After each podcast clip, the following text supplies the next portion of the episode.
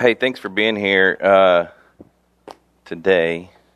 We're going to pick up where we left off in 1 Corinthians. I'm actually on chapter 3, and I'm planning on getting through chapter 3 today. That's the plan, so we'll see how it goes. But three, week, three weeks ago, we started uh, not actually into 1 Corinthians, but talking about the uh, factionism that was going on in the church in Corinth.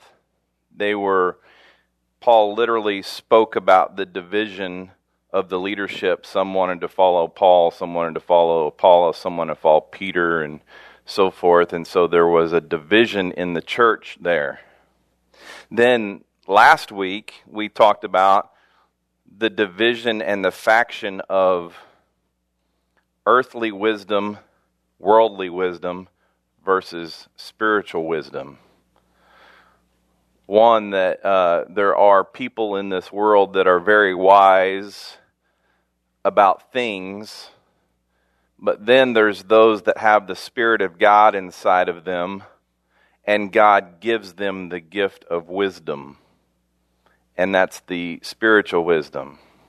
So today, he again talks about the division uh, and here's the interesting thing about all that is they all have to do with the spirit, whether or not you have this spirit living inside of you. So I'll pick up on chapter 3, verse 1. It says, For my part, brothers and sisters, I was not able to speak to you as spiritual people, but as people of the flesh as babies in Christ. I gave you milk to drink, not solid food, since you are not ready for it. In fact, you're still not ready because you are still worldly. For since there is envy and strife among you, are you not worldly and behaving like mere humans? There was a key word there behaving. For whenever someone says, I belong to Paul, and another, I belong to Apollos, are you not acting like mere humans? You see, Paul doesn't call them out on their nature, he calls them out on their behavior. Not who they are, but what they're doing. In churches, they'll take these four passages, four verses right here, and they'll say there's carnal Christians and then there's spiritual Christians because the church likes to focus on the behavior, and this is what Paul has done right here. Oh, they're saved, but they just don't care anything about their faith and it's not important to them, so they're going to act as the world acts.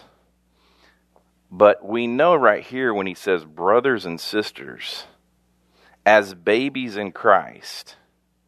He's literally talking about the church, the church, the people who are believers, and they're split over spiritual things, not necessarily worldly things, but spiritual things. That's like you in here trying to decide, oh, I like Keith when he taught two weeks ago better than I like Rusty, or I like Rusty and I like Luke, and I like you can, you can just go through the whole list.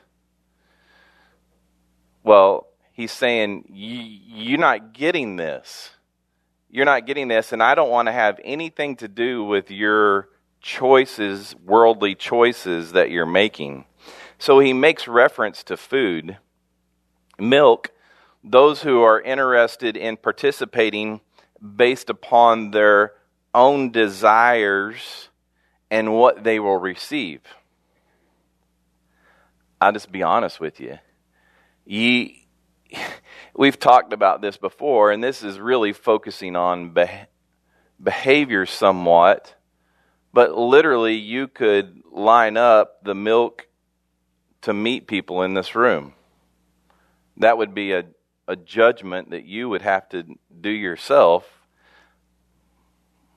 but it's also kind of apparent in your works, in what people see and what people convey. I mean, you. I think about all the people that I grew up with at First Baptist Tulsa or at Northside Baptist Church, and you know, I've got Carla Shadio and Olivia Olivette Dickerson for those of you that are at Northside on this pedestal because they displayed these spiritual disciplines. And you could do the same. My mom's up there. These spiritual disciplines, you can put them up there like they're the meat people. And then you've got those that just come here on Sunday and participate. That's about all that's important to them is saying they came on Sunday, maybe hear something. That's the milk. We can sit here and pass judgment all day long. There's no question about it. That, and this is literally what he's talking about. When we would go to camp, we take the kids to camp. Uh, we would give them sealed orders, sealed discoveries. Now we call them, but they get these envelopes, and we used to put like a meat side on one side and a milk side on the other. And like, if the kids were like new in their faith or didn't even have a relationship with Jesus, we'd encourage them to read the milk side. It was pretty simple. Hey, you need Jesus. Jesus is the foundation. And then if it was meat, we would talk about more in depth spiritual stuff. And this is really what Paul's saying here to them is like, you guys are stuck on the milk. the church at Corinth, there's no reason for me to give you meat. You can't even get off the milk which is what a baby eats. You're spiritually immature, is what he's saying.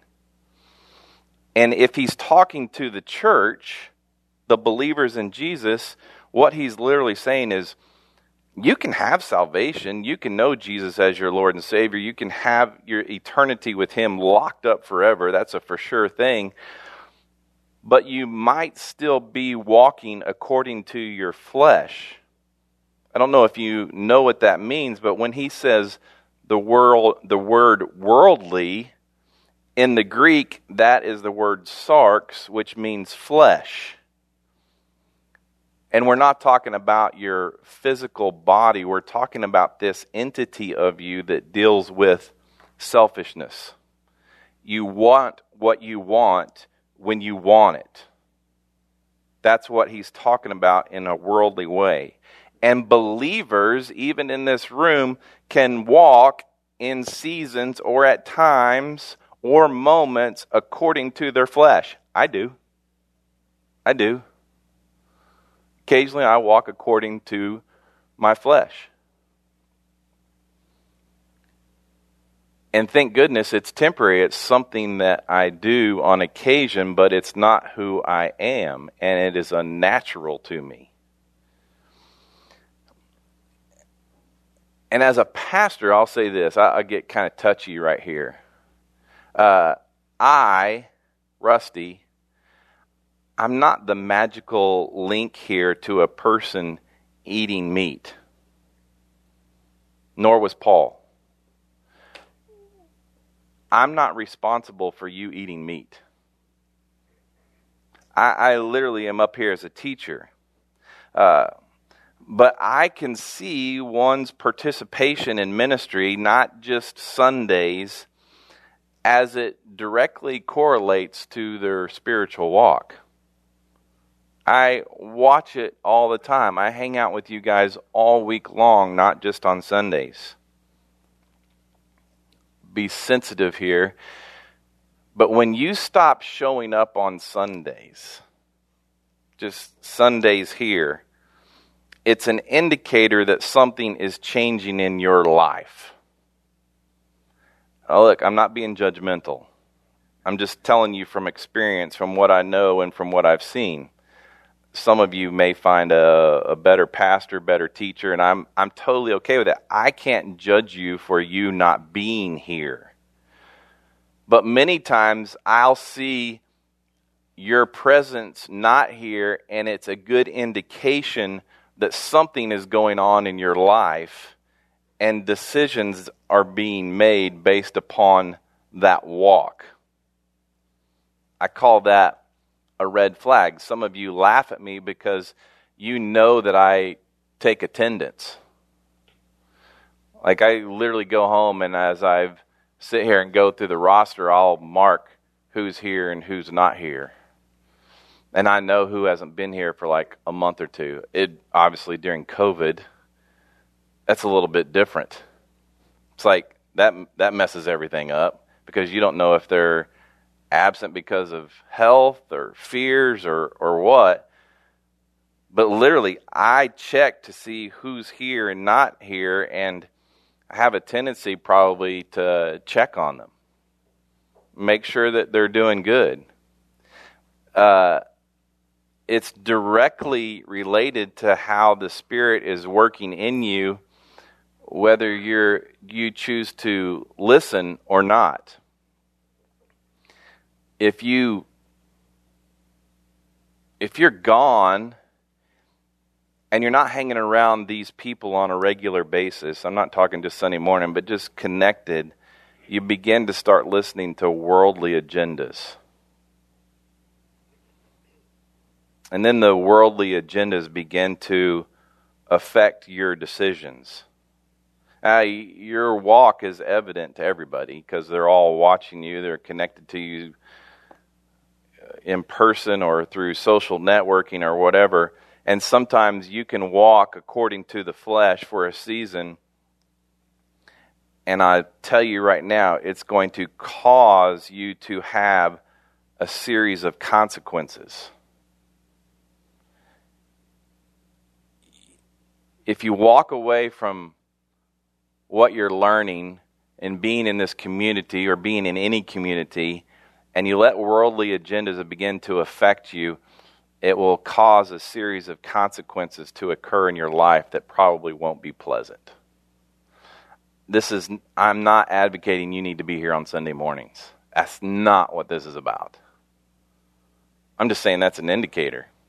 I can see it what he's saying right here is you need to be in the meat. You need to get from the milk to the meat and not be distracted. If you get distracted, you follow the worldly agendas, and consequences come, you're probably going to end up calling a friend. That's when I get the calls, or someone else in the room gets a call, someone else, and uh, we'll probably encourage you. It's, I think Luke said it two weeks ago when I wasn't here, but he pretty much said, I'm going to give you one answer. Anytime that you come ask me for my opinion, is like, you need to follow the Spirit, walk by the Spirit. That's going to be my answer every time. And so I'll encourage you, and you have the choice whether you're going to listen to my advice, my opinion, or whatever, or go seek somebody else or follow your own opinion. That's the way it always works. And this is all Paul is trying to clarify with the church here at Corinth is like, you guys are, are spiritually immature. I can't even like get to the milk part or the meat part of it with you because you're still drinking milk. Come on. Then he says in verse 5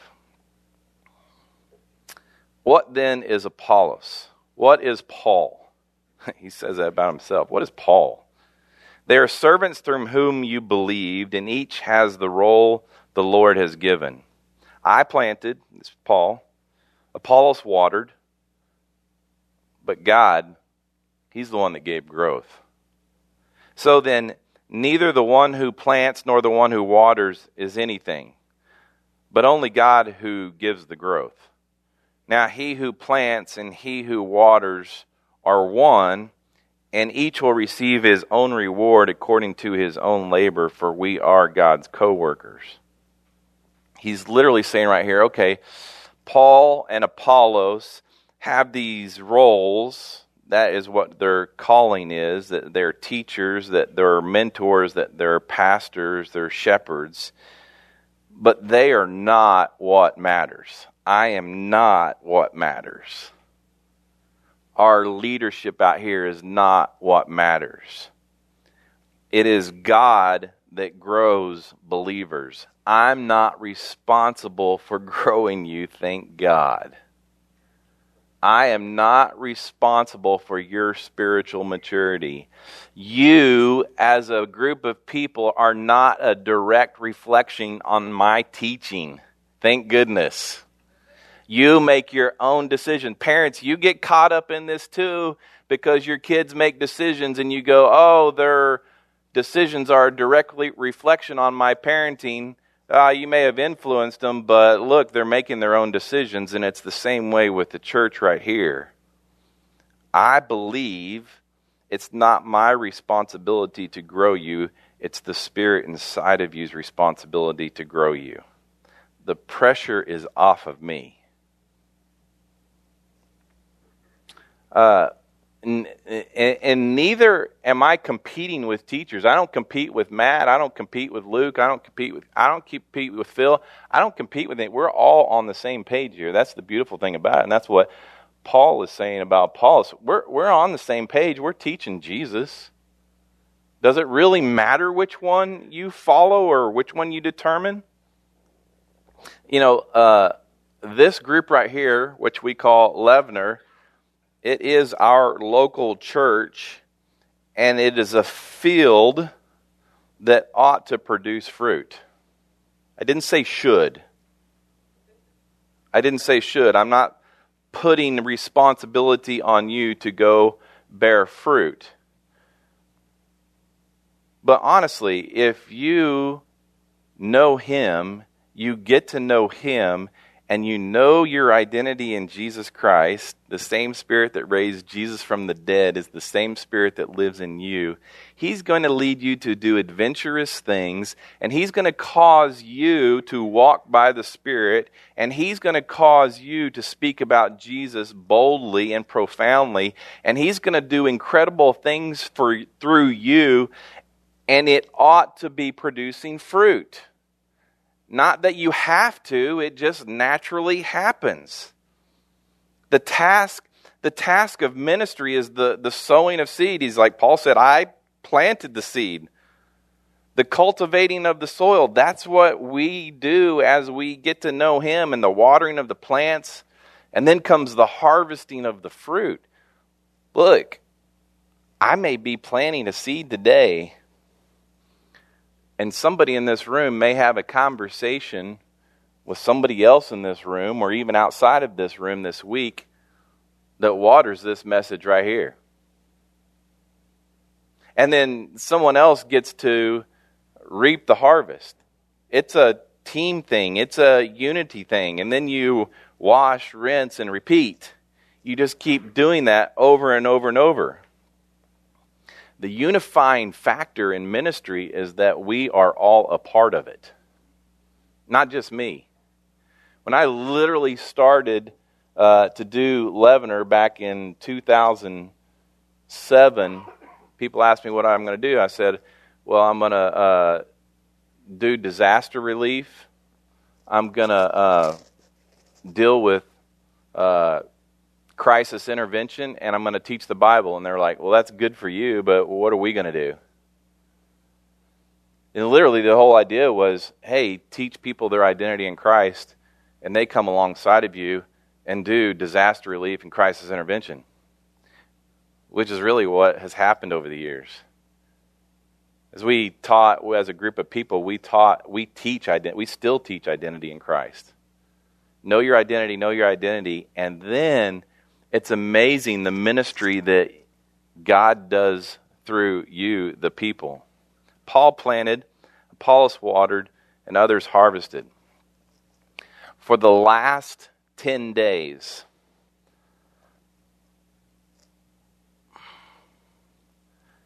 this community has ministered to my friend Derek. Um, Derek is a 25 year old addict that has lived in my house for the last 10 days. My college roommate's son. And he came here, he was a mess. And there was no condemnation. And I took Derek everywhere I went. Derek, you're hanging out with me, you're going with me. Went to HSE football game, and Ryan McCall hung out with him and talked to him and treated just like a normal person. He came here last Sunday and sat here. Don't know if he heard a word I said. But Luke hugged him at the end, about popped his head off. And Derek talked about that hug all week long. It was important to him. Luke was important to him in a matter of 10 minutes. We stopped by uh, Troy, we stopped by your office on Thursday. The guy was like just dead in the back seat, tired. But he walked into your office and met you, and all of a sudden he was energized because he met you and hung out with you for a few minutes.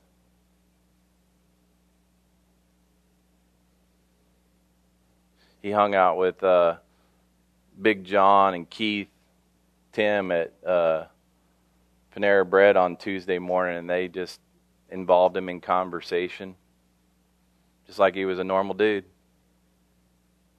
He went to our Wednesday lunch club with all the men. Was sitting around eating lunch, and he sat across from Tim. And Tim, it was kind of he, the, the the guys on Wednesday. We go to lunch uh, as often as we can. It's a pretty cool thing. We just never know who's going to show up. But Wednesday there was like ten guys there, and uh, Matt and I were having a conversation. Dell Speckman and Brent Sutton were having a. It was like everybody broke into conversations, but Tim had a conversation with Derek the whole time.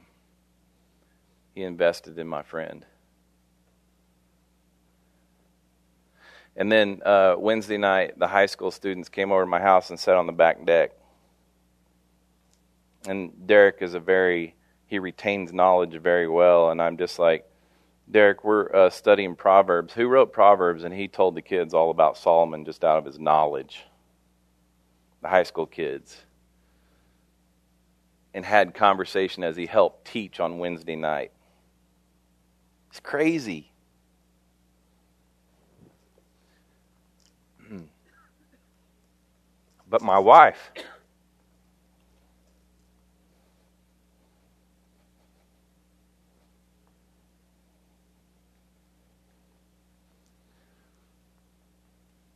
She didn't know what to expect when he came. But I just watched God work through my wife 10 days. Love Derek.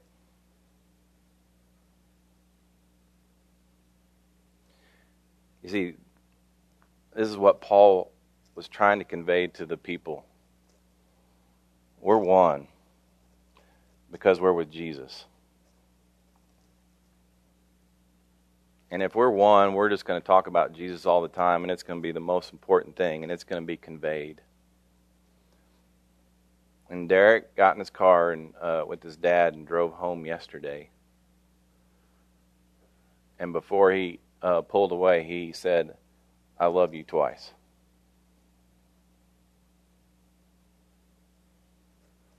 It wasn't just to me; it was to y'all. You made an impression on his life you impacted Derek. I don't. He could be high right now. I don't know. I trust the Lord. That's not my responsibility. It's not my. But uh, I say that, and I sit here and look, and I'm like going, he's not the only one in this group. I look at families out here just dealing with all sorts of crap. It's not just Derek but I watch as you guys help the families in here. It's a beautiful thing. It really is. I'm here just to encourage you today. That I'm thankful that God has put us together and that uh, you're a beautiful resource of the Almighty God. Um, you see, there's there's this absolute diversity in ministry, yet it's unified in the purpose. And at the same time, uh, one of the beautiful things that Paul teaches, and I see it in this group, is there's a state of humbleness. There's a no nobody wants to take credit for this. Nobody. I, it's it, again, it's going to be God that does it. It's going to be God that changes lives, not us. We're just tools, and uh, no one gets credit for what happens in Derek's life or your kids' lives or spouses' lives. That's God alone that does that. And he says this You are God's field, His total transition right here. He he says God's building. He goes from planting to building, God's building. According to God's grace that was given to me, I have laid a foundation as a skilled master builder, and another builds on it. But each one is to be careful how he builds on it. For no one can lay any foundation other than what has been laid down. That foundation is Jesus Christ. I think I said this about three weeks ago when he was talking about who baptized who.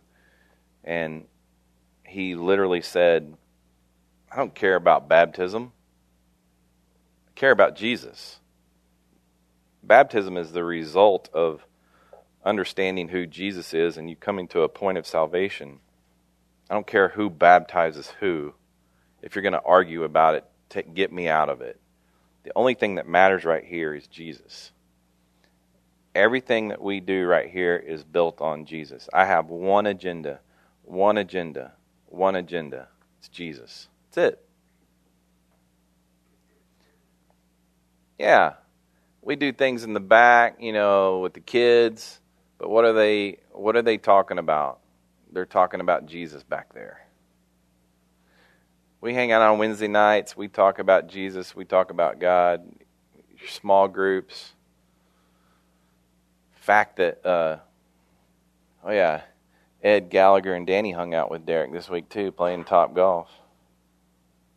The fact that uh, Ed Gallagher says, "Hey, because of COVID, I didn't get through the Roman study, but as soon as I get through this Roman study with Ryan McCall, I want to go through Hebrews. The fact that Jesus is the foundation, that's all that matters. He says, if anyone builds on the foundation with gold, silver, costly stones, wood, hay, or straw, each one's work will become obvious that's kind of like what I was talking about here earlier. It's it's obvious who's building on gold and silver and precious gems versus hay and straw. It says, uh, "For the day will disclose it, because it will be revealed by fire. The fire will test the quality of each one's work." This is talking about a judgment day he literally names it in 2 Corinthians chapter 5 as the judgment seat of Christ. If you're going to face any judgment, that will be the judgment that you face. Not the great white throne judgment where he separates the sheep from the goats. That's not you. But the judgment seat of Christ, that is going to be amazing. Literally, he says, For the day will disclose it because it will be revealed by fire. Everything that you've done, all your works, as a believer in Jesus Christ will be put through the fire. Anything that was made with hay or straw will be burned up. Anything that was made with gold or precious silver, stones, it will survive the fire. It will get through the fire. So, what's the difference? What's the difference between the two? He says, verse 14, if anyone's work that he has built survives, he will receive a, a reward. If anyone's work is burned up, he will experience loss, but he himself will be saved, but only as through fire. You see, that judgment seat doesn't have anything to do with your salvation. You're already saved, but what it is a judgment on is what you've done in your works. There's two types of works there's the precious stones and gold and silver and that is everything that you've done in the Spirit. Remember, you have two choices about everything, right? You do everything either in the Spirit or you do everything in your flesh. You either do it in the Spirit or you do it according to the flesh. You do it according to what God desires and what He calls you to do, and it's the obedience that you hear Him and that you do it, or you do it out of your flesh, which is selfish and all about you. One burns up, one doesn't. All the works that you do in the flesh at the judgment seat will be gone and worth nothing. All the works you do in the Spirit, you will be rewarded for. That's what it says right here. That's not mine, that's just what it says. It's the judgment seat of Christ. Verse 16, it says, Don't you yourselves, talking about the church as a whole, don't you yourselves know that you are God's temple and the Spirit of God lives in you? Ha! Ask that every week. Do you not know the same Spirit that raised Jesus from the dead lives in you? He's saying the same thing. Do you not know that He lives in you? If anyone destroys God's temple, God will destroy him, for God's temple is holy, and that is what you are. You are God's temple, and you are holy. You see, the world depends on promotion and prestige and the influence of money and important people. That's what the world depends upon. But the church, it has to depend on uh, prayer.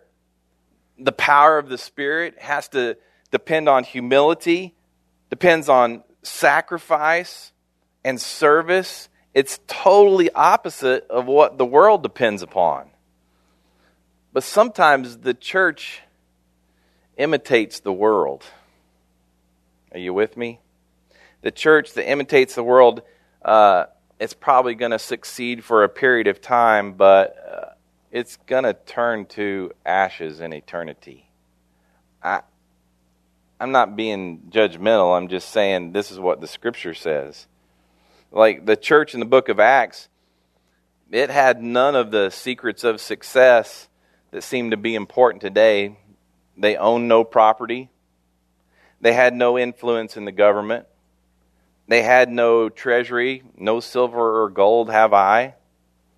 Their leaders were ordinary men without special education in the accepted schools. They held no attendance promotions. They brought in no celebrities. And yet, they absolutely turned the world upside down. the church in Acts turned the world upside down.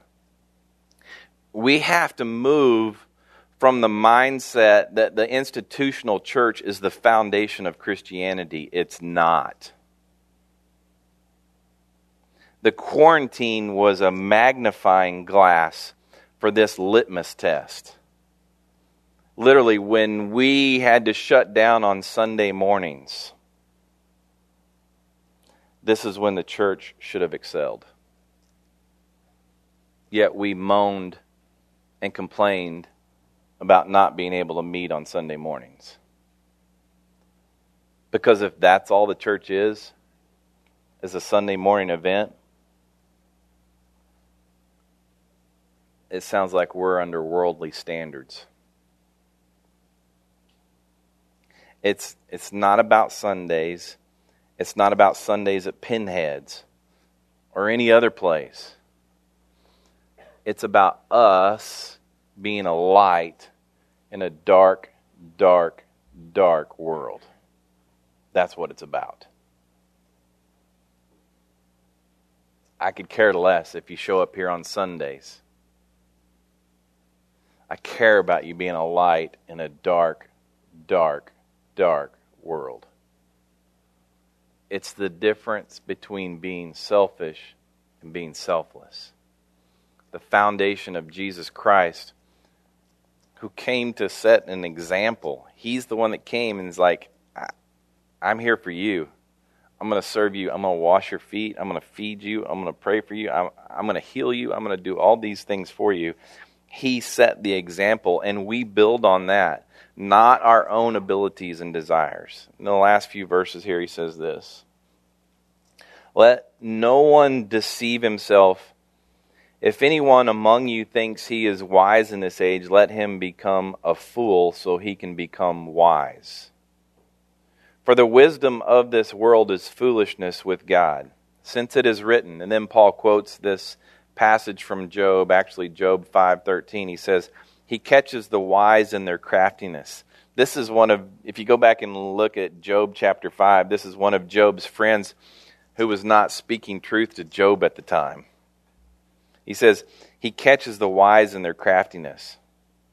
That's the whole worldly wisdom versus spiritual wisdom.